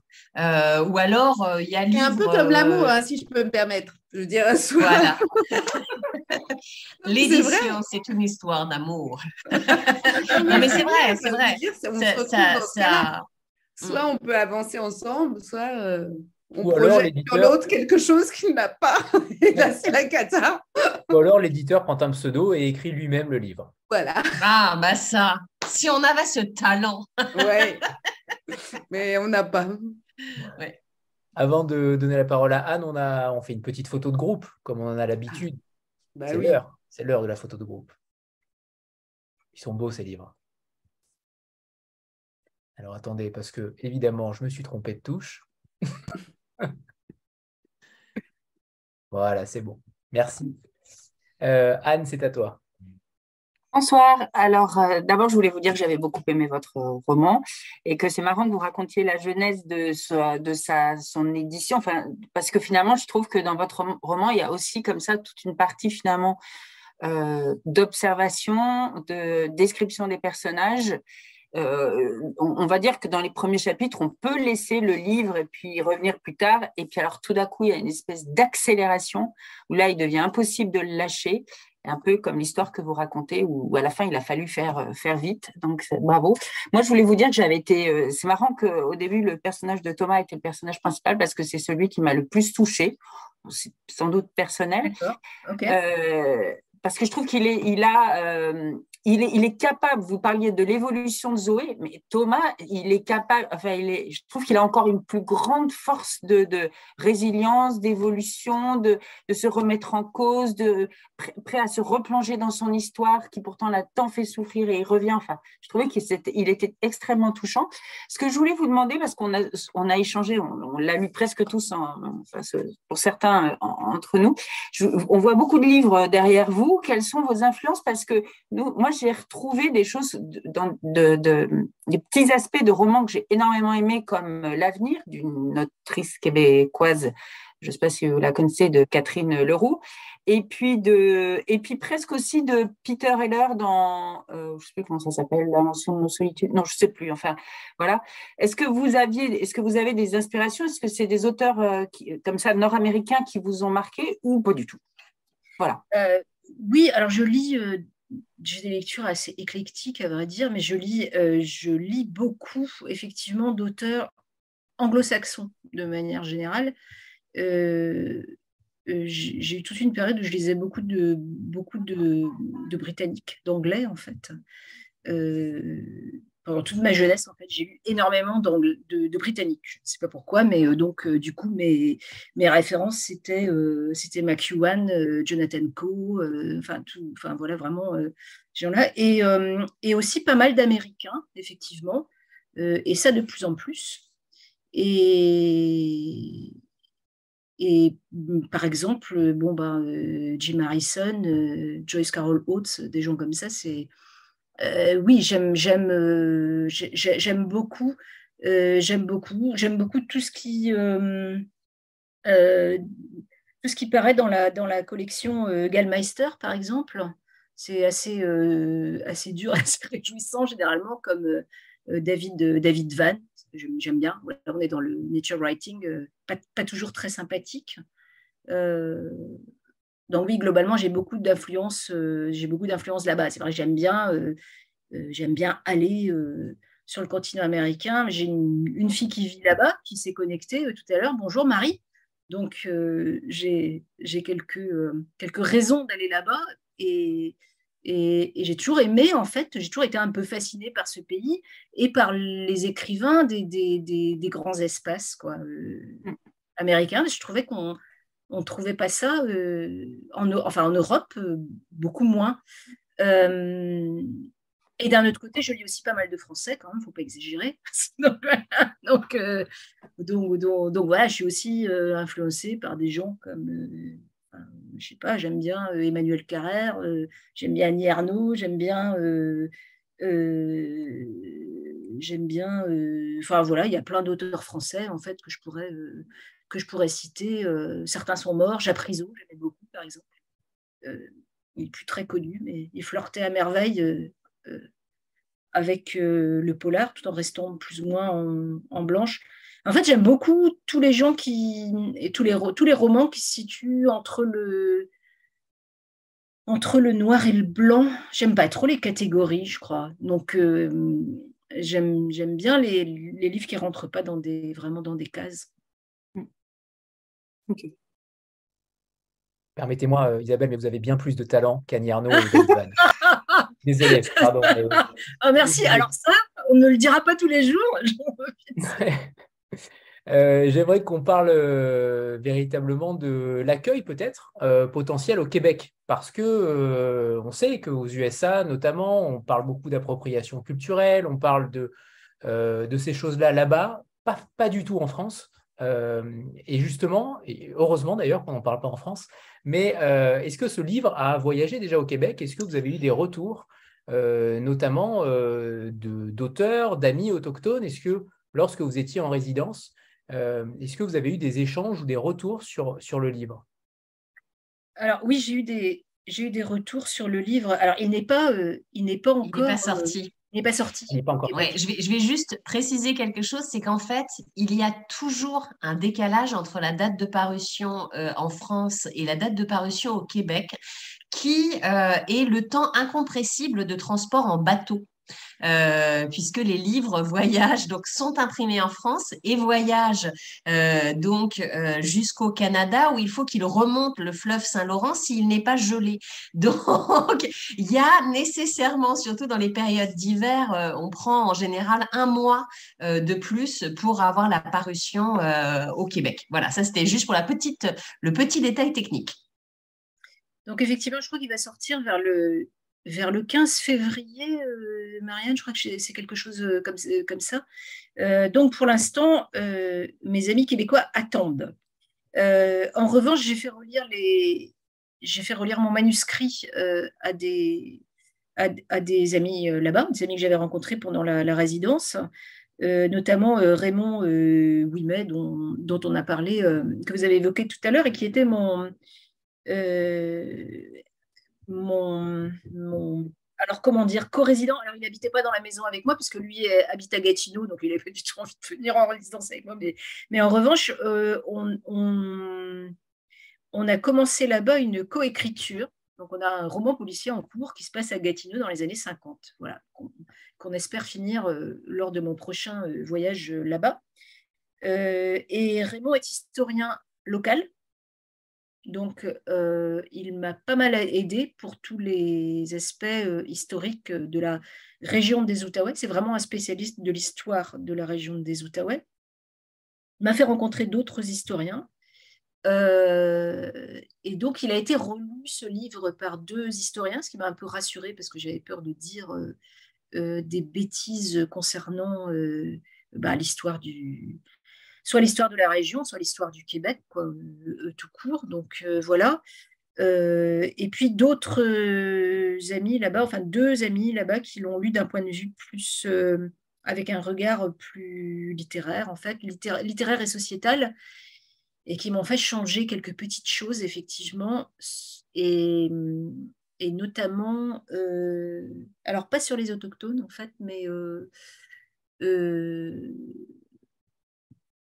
il y avait des détails sur euh, la façon dont on vit à Gatineau, le poids de la religion, etc., qui étaient un peu euh, trop exacerbés dans la version que j'avais soumise et, euh, et qui m'ont fait changer un petit peu. voilà, donc il a été plutôt reçu avec bienveillance par mes relecteurs là-bas. En revanche, depuis qu'ils l'ont relu, il a changé pas mal.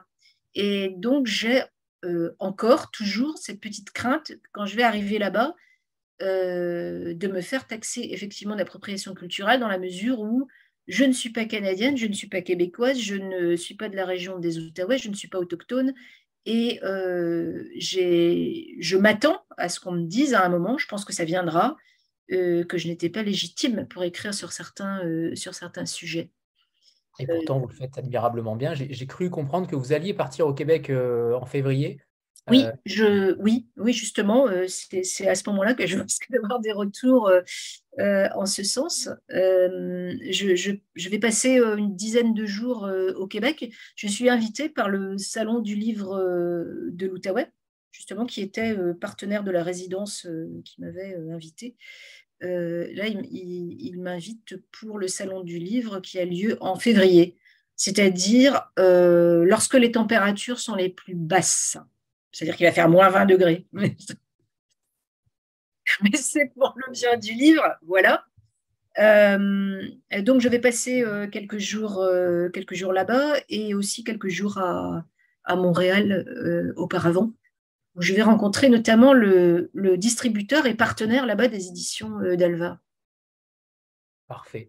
vous écrivez à un moment donné dans le roman, on fait ce qu'on peut Certains peuvent beaucoup et d'autres non. Cela devrait juste s'abstenir de faire des gosses. C'est aussi un roman sur, euh, sur l'enfance, sur la procréation, sur l'avenir, sur euh, l'anticipation euh, de faire un enfant dans des conditions décentes pour leur donner un avenir potable, plausible. cette phrase m'a marqué aussi parce que je me suis dit, de qui elle vient cette phrase? Qui est, qui, est derrière cette, euh, qui est derrière cette phrase? Parce qu'en effet, beaucoup, euh, j'imagine, l'ont euh, acquiescé. mais elle est importante, cette phrase. C'est aussi un roman sur ça, sur est-ce qu'aujourd'hui, est-ce que faire des enfants aujourd'hui est une bonne idée ou non? Est-ce que est-ce qu'on a les moyens d'assurer un avenir à nos enfants? J'ai une de mes filles qui m'écoute là, donc je ne sais pas ce que je peux dire en fait. en effet, délicat, c'est vrai. Bon, elle est, elle est grande, donc euh, ça fait un moment. Est-ce que je referai pareil aujourd'hui? Est-ce que je referai des enfants aujourd'hui? Euh, Je ne sais pas, non, je pense qu'il faut euh, effectivement. bon, c'est un peu radical ce que, ce, que, ce que je lui fais dire là à, ce, à ce personnage, mais, mais quelque part, c'est vrai quand même, c'est de plus en plus angoissant de jeter des enfants dans ce monde euh, qui est totalement euh, déboussolé. Et euh, en revanche, je leur fais lire, je, leur fais dire autre chose. Et il y a une phrase que, que quelqu'un m'a ressorti il n'y a pas longtemps et que finalement j'aime bien, qui, dit c'est au moment où Thomas est dans la voiture avec, avec une jeune québécoise qu'il a pris en stop et qui lui dit euh, voilà, j'ai déjà un gosse, j'en attends un autre, et euh, est-ce que c'est vraiment une bonne idée euh, Est-ce que c'est vraiment une bonne idée en ce moment de jeter des enfants dans le monde? Qu'est-ce qu'on va leur dire? Qu'est-ce qu'on va leur dire? Et là, Thomas, il répond, il réfléchit pas trop, et il répond qu'est-ce qu'on va leur apprendre? Et il dit on va leur apprendre l'optimisme, on va leur apprendre l'optimisme et l'amour. Et, voilà, donc je pense que effectivement, en toute rigueur, il serait souhaitable de ne pas continuer à surpeupler cette planète, mais concrètement, ben, quand on a des enfants, il ben, faut, leur apprendre que ben, qu'effectivement, tout n'est pas gay, mais qu'il y a encore des choses chouettes quoi, à partager et, à vivre. Et concernant cet enfant, donc Nathan, dont on a peu parlé hein, ce soir, et Marianne aurait dû, comme pour le livre, le dire, dire qu'il n'y a pas assez de Nathan. Il y a cette disparition qui arrive assez tôt dans le livre, on ne trahit rien.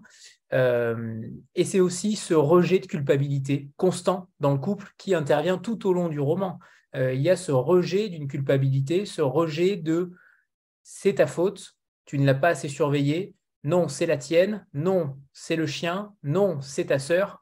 Euh, il y a cette, cette culpabilité dans le couple qui peut intervenir pour un enfant, en effet, disparu, mais pour toute autre chose. C'est aussi ça la force de ce roman, c'est de de voir à quel point, en tant qu'être humain, on est assez sûr de nous, peu importe la, peu importe la situation, on a du mal à accepter euh, de faire des erreurs.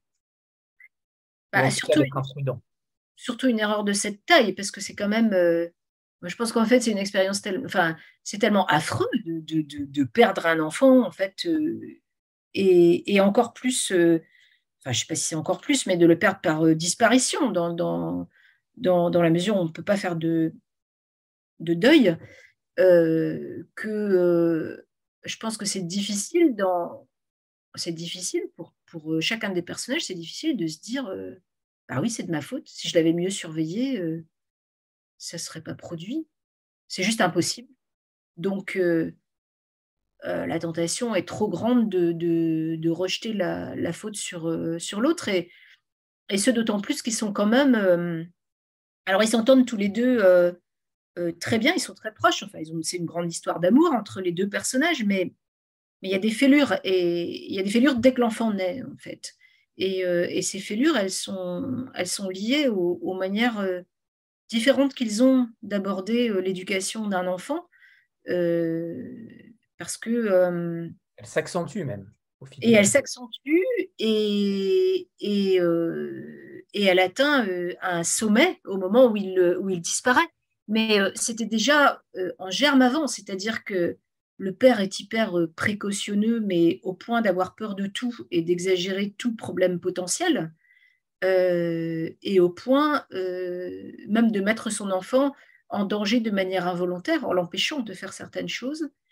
Et la mère est...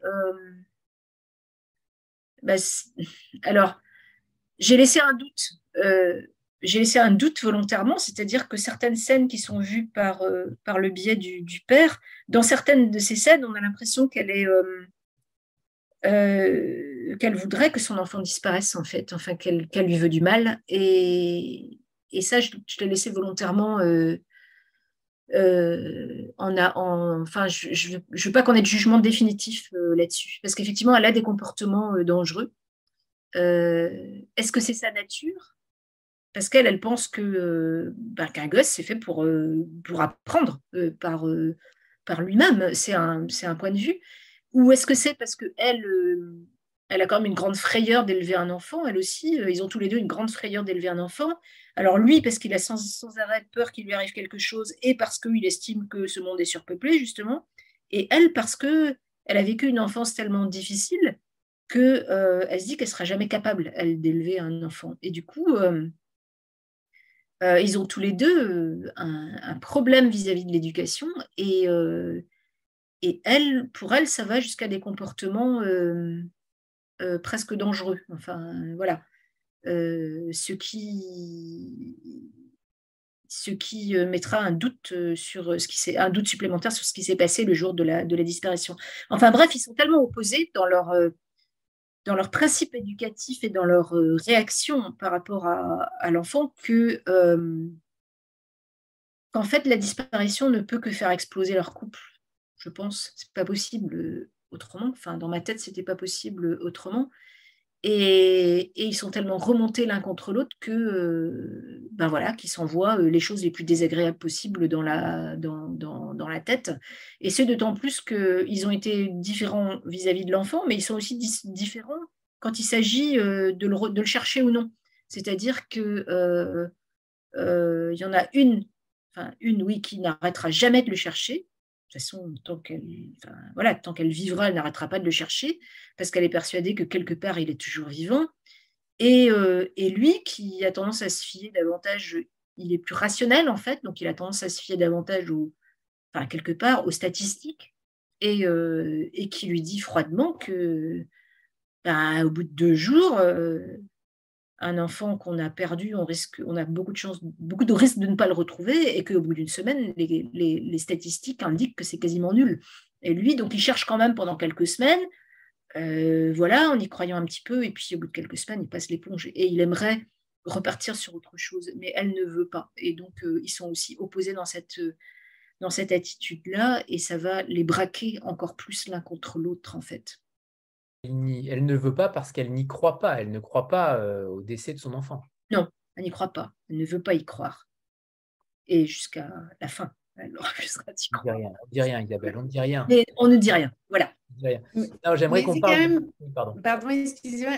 Enfin, c'est un des points très beaux euh, aussi. Euh, c'est ce, ce, portrait assez juste de hum, de toute euh, l'ambivalence et l'ambiguïté qu'il y a à être mère. On voit beaucoup euh, Zoé, mais enfin à être euh, parent. je trouve ça intéressant et, très, poignant la façon dont est, dont présentée cette, perte et la façon dont les, dont les deux parents y réagissent parce que euh, ben, ça fait sortir des choses euh, belles et des choses moches aussi chez les deux. Et, c'est assez véridique, je trouve. Euh. Des années aussi qui durent et qui, et qui ne qui semble fou d'ailleurs, même. Mais, qui n'a pas permis de réellement imaginer qu'en effet. On vous a pas entendu, Juliette. Je ne sais pas si c'est moi ou si c'est Juliette. Non, elle est, elle est figée. Euh, oui, et ce silence qui est, euh, qui est évidemment pesant pendant, euh, pendant six ans. ils ne se sont pas revus. Thomas revient en effet, et je rejoins Anne sur le côté, sur le fait qu'il a en effet du courage de revenir, même s'il revient pour un autre événement, c'est la mort de son père. Mais les deux sont au final résilients. Les deux, j'ai l'impression que ces deux personnages sont résilients et se, et se retrouvent à un moment donné euh, en, comprenant à quel point ils ont été peut-être euh, idiots d'avoir coupé toute communication pendant tant de temps. Oui, tout à fait. C'est-à-dire que c'est un, couple qui se, qui se, enfin, qui, qui, veut très fort se retrouver, mais qui n'y arrive pas quand même parce qu'ils ont un passé qui est trop difficile à, ils ont un passé qui est trop difficile à, digérer, mais, mais on sent un rapprochement et, ce que je voulais aussi, euh, bon ça c'est très romanesque, hein, mais je voulais euh, laisser à supposer que peut-être ils avaient un futur possible en tant que, en tant que couple, euh, de manière extrêmement romanesque et, avant de tout casser, parce que, parce que voilà, parce que j'avais envie, parce que ça n'aille pas jusqu'au bout. non, parce que en fait c'était pas, c'était pas ça que je voulais.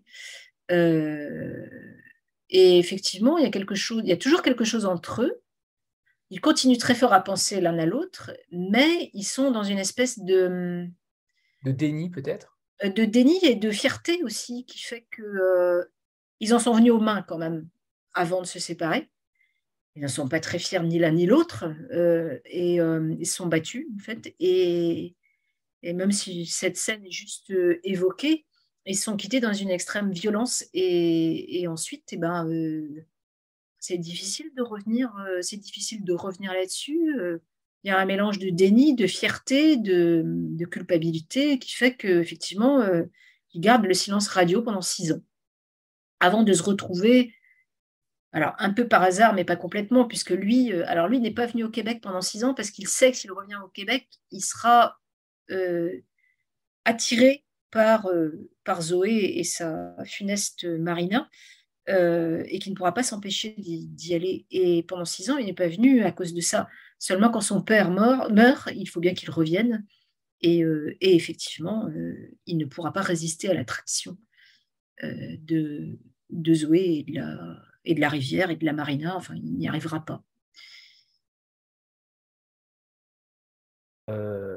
Euh, qui sont à part, qui sont euh, rejetés, qui m'ont beaucoup fait penser en effet à, l'avenir de Catherine Leroux, mais aussi à, James Barry avec Peter Pan.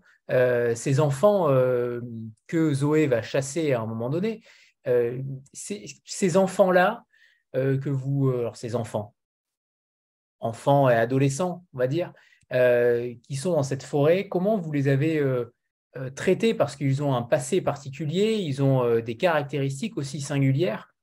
Et on les voit, on les imagine euh, clairement dans, dans notre œil de lecteur. On voit aussi Zoé chassée, parce qu'on ne l'a pas dit, mais votre roman, il est extrêmement visuel. Il y a une atmosphère, ça c'est évident, mais on l'imagine parfaitement adapté au cinéma sans, sans, aucune difficulté. mais ces, ces, enfants-là, ils sortent d'où en réalité? Est-ce qu'il y avait quand même euh, quelque chose, un événement politique, euh, sociétal qui, euh, qui vous a marqué pour, les, pour les créer littérairement? Alors c'est alors c'est dans la dans, dans, la lignée de enfin concrètement dans le livre ils sortent de ils viennent des États-Unis hein. ils franchissent la frontière et et ce sont des enfants qui n'ont plus de, de, de parents. Alors enfants ou adolescents hein, ça va jusqu'à jusqu'à 18 ans. Mais en tout cas, jusqu'à 18 ans, les Canadiens se donnent le droit de les, de les traquer dans la forêt, de les ramasser et de les mettre dans des centres de rétention qui sont un peu l'équivalent des, de nos centres de rétention pour, euh, pour mineurs, en fait. Et euh, ce, qui, ce qui a déclenché le truc, c'est, je crois que c'est un reportage que j'avais lu sur euh, des bandes de, de mineurs isolés, comme ça, enfin isolés sans, sans parents, en fait, mineurs migrants sans parents à Paris et qui vivaient dans la rue, comme ça, sans protection, sans rien du tout. Voilà, et j'ai trouvé ça horrible. Et, je crois que c'est ouais, une conjonction des deux, des deux choses qui, qui m'a fait imaginer, les imaginer dans la, dans, dans la forêt.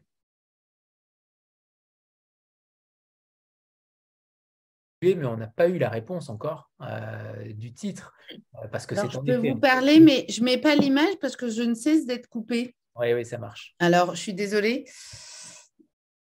Euh, oui, alors oui, oui, le titre a évolué. Il ben, Isabelle, tu veux, tu veux dire de quoi était né ton premier titre, qui est un mot qui est toujours présent dans le livre. Hein. Oui, il est resté présent dans le livre. Ce jour il est, il, assez... Alors, il avait pour titre euh, euh, Gatawa, euh, ce qui est un peu étrange. En fait, c'est une contraction.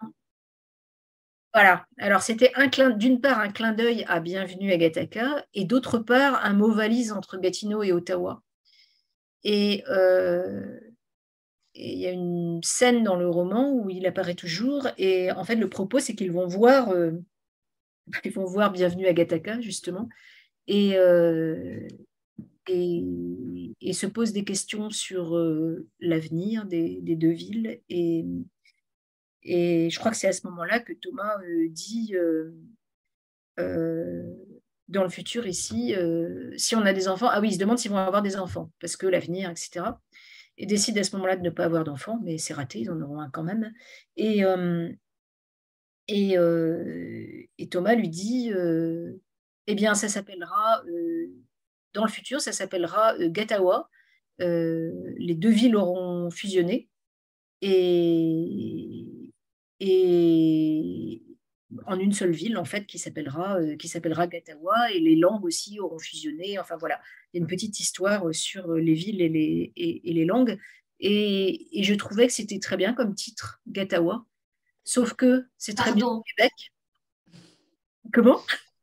J'ai dit pardon, Isabelle. Non, mais parce que c'était pas raisonnable. Autant au Québec, c'était bien, je pense, parce que les gens auraient fait le, tout de suite le rapprochement. Enfin, ils auraient compris facilement. Ici, euh, le lecteur français, ça l'aurait pas particulièrement attiré. ça faisait un petit peu private joke, mais qu'on ne pouvait pas vraiment partager. C'était compliqué parce que, par ailleurs, le, mot était marrant et tout ça, mais, mais c'était, je pense que ça aurait été difficile de. Enfin, non, c'était pas possible, hein, soyons clairs.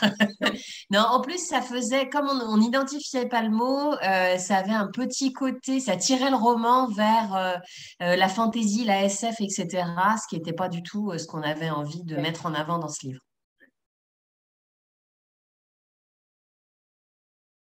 L'histoire de, de la France au sein du roman, il y a une deuxième partie, un deuxième, un deuxième extrait sur la, sur la France, et il m'intéresse fortement parce que c'est euh, le côté utopique qu'on a du Canada en tant que Français. Vous dites, les Français ont toujours cru que le Canada était plus propre juste parce que c'est le Canada.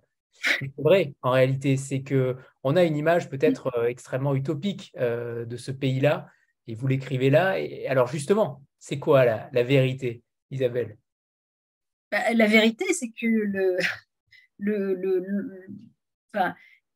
la plus grande partie du Canada, hors Québec, est extrêmement américanisé et ressemble fort aux États-Unis, quand même. Enfin, je, crois que euh, il serait peut-être pas content euh, que je dise ça, mais euh, c'est quand même fortement l'impression que j'ai. Le Canada anglophone est extrêmement euh, états-unien. Et, et, voilà, le Québec garde son originalité et essaye en tout cas de garder son, son originalité, mais mais la façon dont on le voit, ce, pays, euh, à travers le, enfin, en tant que Français, le, prisme, le, prisme français ou européen le rend extrêmement exotique avec ses grandes forêts, ses grandes étendues euh, enneigées euh, et, et, sa vie un peu, sa vie de, de, rêve. voilà, sauf que quand on se balade au Canada, bah, il y a quand même euh, beaucoup d'endroits euh, complètement paumés et des villes qui sont extrêmement euh, américanisées. Donc, bon, il y, a une utopie. Il y a une utopie du Canada, je pense, quelque part. Très bien. On est, je pense qu'on est en effet sur la même longueur d'onde. je, reviens également sur, sur Zoé parce que à un moment donné du livre, elle croit toujours que son fils est, est vivant et Thomas ne la prend pas au sérieux puisqu'il considère qu'elle a des super pouvoirs, qu'elle sent les choses, qu'elle sent les animaux, qu'elle sent euh, les maladies avant qu'elles surviennent, euh, les orages avant qu'ils éclatent. Euh, ça, c'est un passage aussi intéressant sur le côté, comment dire, fantasmagorique peut-être de ce personnage-là que vous mettez et qu'on pourrait penser aussi qui est qui est un personnage magique, clairement. je me suis posé la question dans certains passages si véritablement elle était on va pas dire humaine, mais en tout cas qu'elle avait peut-être euh, quelque chose de, plus que les autres, un sixième sens, euh, quelque chose d'autre. Mais vous avez aussi, euh, volontairement, j'imagine, fait une héroïne extrêmement haut en couleur, extrêmement subtile dans ses émotions et son lien surtout avec la nature. C'est aussi un roman sur Zoé et la nature. Oui, la nature, elle est, extrêmement ambivalente, euh, Zoé, puisque euh, elle est euh, d'une part biologiste, enfin biologiste un peu contrariée, puisqu'elle avait commencé des études de, biologie, donc c'est quand même une scientifique. elle avait commencé des études de biologie qu'elle a interrompues pour s'occuper de la marina familiale. et elle a un rapport à la chasse, par exemple, qui est assez technique assez euh, rationnelle. Euh, elle a un, côté, un côté très rationnel. Quelqu'un quelqu'un a parlé? Non euh, elle, a, elle, a, un côté très rationnel et elle a par ailleurs un ensemble de superstitions, mais, mais comme, comme tout le monde, je pense, y compris les gens rationnels, ils ont beaucoup de superstitions. Et au nombre de ces superstitions, eh bien, il y a euh, bah, par exemple, le fait qu'elle va retrouver son enfant, c'est quand même une superstition euh, assez énorme. Euh, et, aussi un certain nombre de... Oui, quand elle dit à Thomas qu'elle le sentait quand il était à 5000 km de distance, c'est complètement, c'est complètement dingue, ça n'a aucun sens en fait, c'est pas du tout rationnel. Et donc elle est à la fois très rationnelle et à la fois superstitieuse. Donc, moi, ça me plaisait comme personnage parce que je pense que c'est pas incompatible. D'ailleurs. on peut avoir ces deux aspects-là dans la, même personne. Ouais. Et, par rapport à son identité, puisqu'elle elle ne se revendique d'aucune identité, ce qui est plutôt rare chez les autochtones, là, pour le coup, elle, ne, elle, ne, veut être en réalité attachée à aucune, à aucune famille, à aucune, à aucune racine. elle s'extrait totalement de son milieu. J'ai eu l'impression, en tout cas, qu'elle était un, électron libre dans le roman. Oui, elle, elle essaie, en tout cas, puisqu'elle va être rattrapée un peu par, par, par, les choses, mais là aussi, elle est complètement ambivalente, puisque elle décide, effectivement, elle décide qu'elle n'a pas de racines, mais on ne lui a pas offert la possibilité d'en avoir puisque sa mère a refusé la transmission.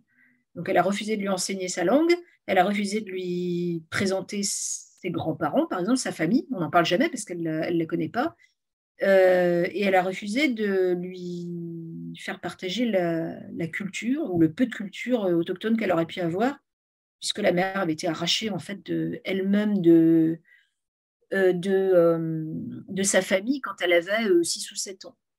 Donc le peu de, le peu de culture ancestrale qu'elle aurait pu lui transmettre, elle a refusé de le faire parce qu'elle était traumatisée par les pensionnats. Et donc Zoé n'a rien eu en héritage, si ce n'est, enfin du côté de sa mère en tout cas, hein, si ce n'est un refus de communication et, euh, et quelqu'un qui l'a éduqué de manière extrêmement distante, en fait. Euh, donc, elle refuse. Euh, ce côté-là de son héritage, elle le refuse. Puisque c'est comme ça, puisque c'est comme ça, soit, je ne suis pas autochtone, mais en fait, je suis rien du tout. Je veux, je, je veux rien être du tout. Je veux, je veux juste être je ne veux pas avoir de religion, je veux pas avoir de racines particulières. Euh, je suis juste euh, née au Québec, euh, je parle français, c'est comme ça, mais ça aurait pu être autre chose, effectivement. Donc, elle essaie de, de rejeter toutes ses racines et sa famille, ce qui est normal puisque c'est une famille assez dysfonctionnelle. Elle essaiera de recréer une autre famille avec Thomas, mais là encore, elle va échouer. Donc finalement, c'est un électron libre euh, à la fois par choix, mais enfin pas seulement par choix, par la force des choses. Sa famille, euh, à elle, était, sa famille parentale était dysfonctionnelle. La famille qu'elle crée avec euh, Thomas explose et elle se retrouve seule. Une fois de plus, elle se retrouve seule. Donc, elle n'a pas forcément choisi ça, mais c'est toujours plus confortable de, de se dire qu'on l'a choisi que de le subir. Donc, elle se dit qu'elle l'a choisi, qu'elle est comme ça parce qu'elle l'a choisi, mais mais c'est pas vrai. Et à la fin, à la fin, on verra qu'elle va se recréer une espèce de famille, même si ce n'est pas une famille euh, au sens classique du terme. Euh, le groupe dont elle s'entoure à la fin, euh, enfin, j'espère qu'on. Je sais pas si on le sent, j'espère qu'on le sent, mais c'est une espèce de recréation de, de famille, de famille ou de communauté, ou enfin voilà, de gens qui vont vivre ensemble en tout cas. avant que vous me disiez un deuxième passage euh, du, roman, est-ce que vous pouvez nous parler tout simplement de, parce que là, sincèrement, après L'Enfant Rivière, on a vraiment envie de vous lire à nouveau. Euh, est-ce que vous êtes en train d'écrire autre chose? Est-ce que vous allez retourner au polar? Est-ce qu'au contraire, vous allez continuer dans cette veine-là? Euh, Je l'espère. Mais j'aimerais savoir s'il y a déjà des projets, des, mots, des histoires qui sont déjà en train de se créer dans votre, esprit. Est-ce qu'il faudra aussi une résidence pour que vous puissiez euh, euh, écrire à nouveau dans des, conditions, ou en tout cas vous immerger au sein d'un territoire ou d'un euh, d'un groupe, tout simplement? Qu'est-ce que vous êtes en train de nous préparer, Isabelle Beaucoup de choses, beaucoup trop en fait. Je suis un peu débordée par mes J'avais commencé un certain nombre de choses avant l'enfant rivière, à vrai dire, et que j'écoute tout, hein. J'ai je recoupe le son. ah oui, mais oui. Euh, j'avais commencé, Isabelle, hein. commencé un certain nombre de choses avant l'enfant rivière que j'essaie de poursuivre plus ou moins parce que c'est extrêmement euh, euh, compliqué de s'y remettre quelques temps après. alors, il y a des choses que j'écris avec des gens, donc ça, bien évidemment, je vais aller jusqu'au bout. j'écris notamment, je vous ai dit, un roman policier avec Raymond Ouimet, québécois, donc. là, on est en cours de, disons qu'on est à 80, peut-être 80% de l'écriture on va pas très vite. ça fait, ça fait plus de deux ans, mais on va pas très vite. Euh, et j'écris aussi euh, à quatre mains avec un ami euh, breton, lui qui habite près de, près de Lorient. Et là, on a déjà écrit un polar à quatre mains et on vient de terminer la suite, en fait. Voilà. Donc celui-là, c'est, disons, c'est quasiment, euh, quasiment terminé. Donc ça, c'était mes coécritures en cours. Et sinon, moi, effectivement, avant L'Enfant Rivière, j'avais deux histoires en, cours, dont un polar et enfin polar, polar oui, roman policier, et une autre histoire qui serait plus dans la veine de l'enfant rivière, je pense, parce que n'ayant pas de caractère policier du tout. Mais aucun de ces projets n'est vraiment abouti pour l'instant. Enfin, il y en a un qui est moyennement avancé et l'autre plutôt, plutôt en réflexion, disons.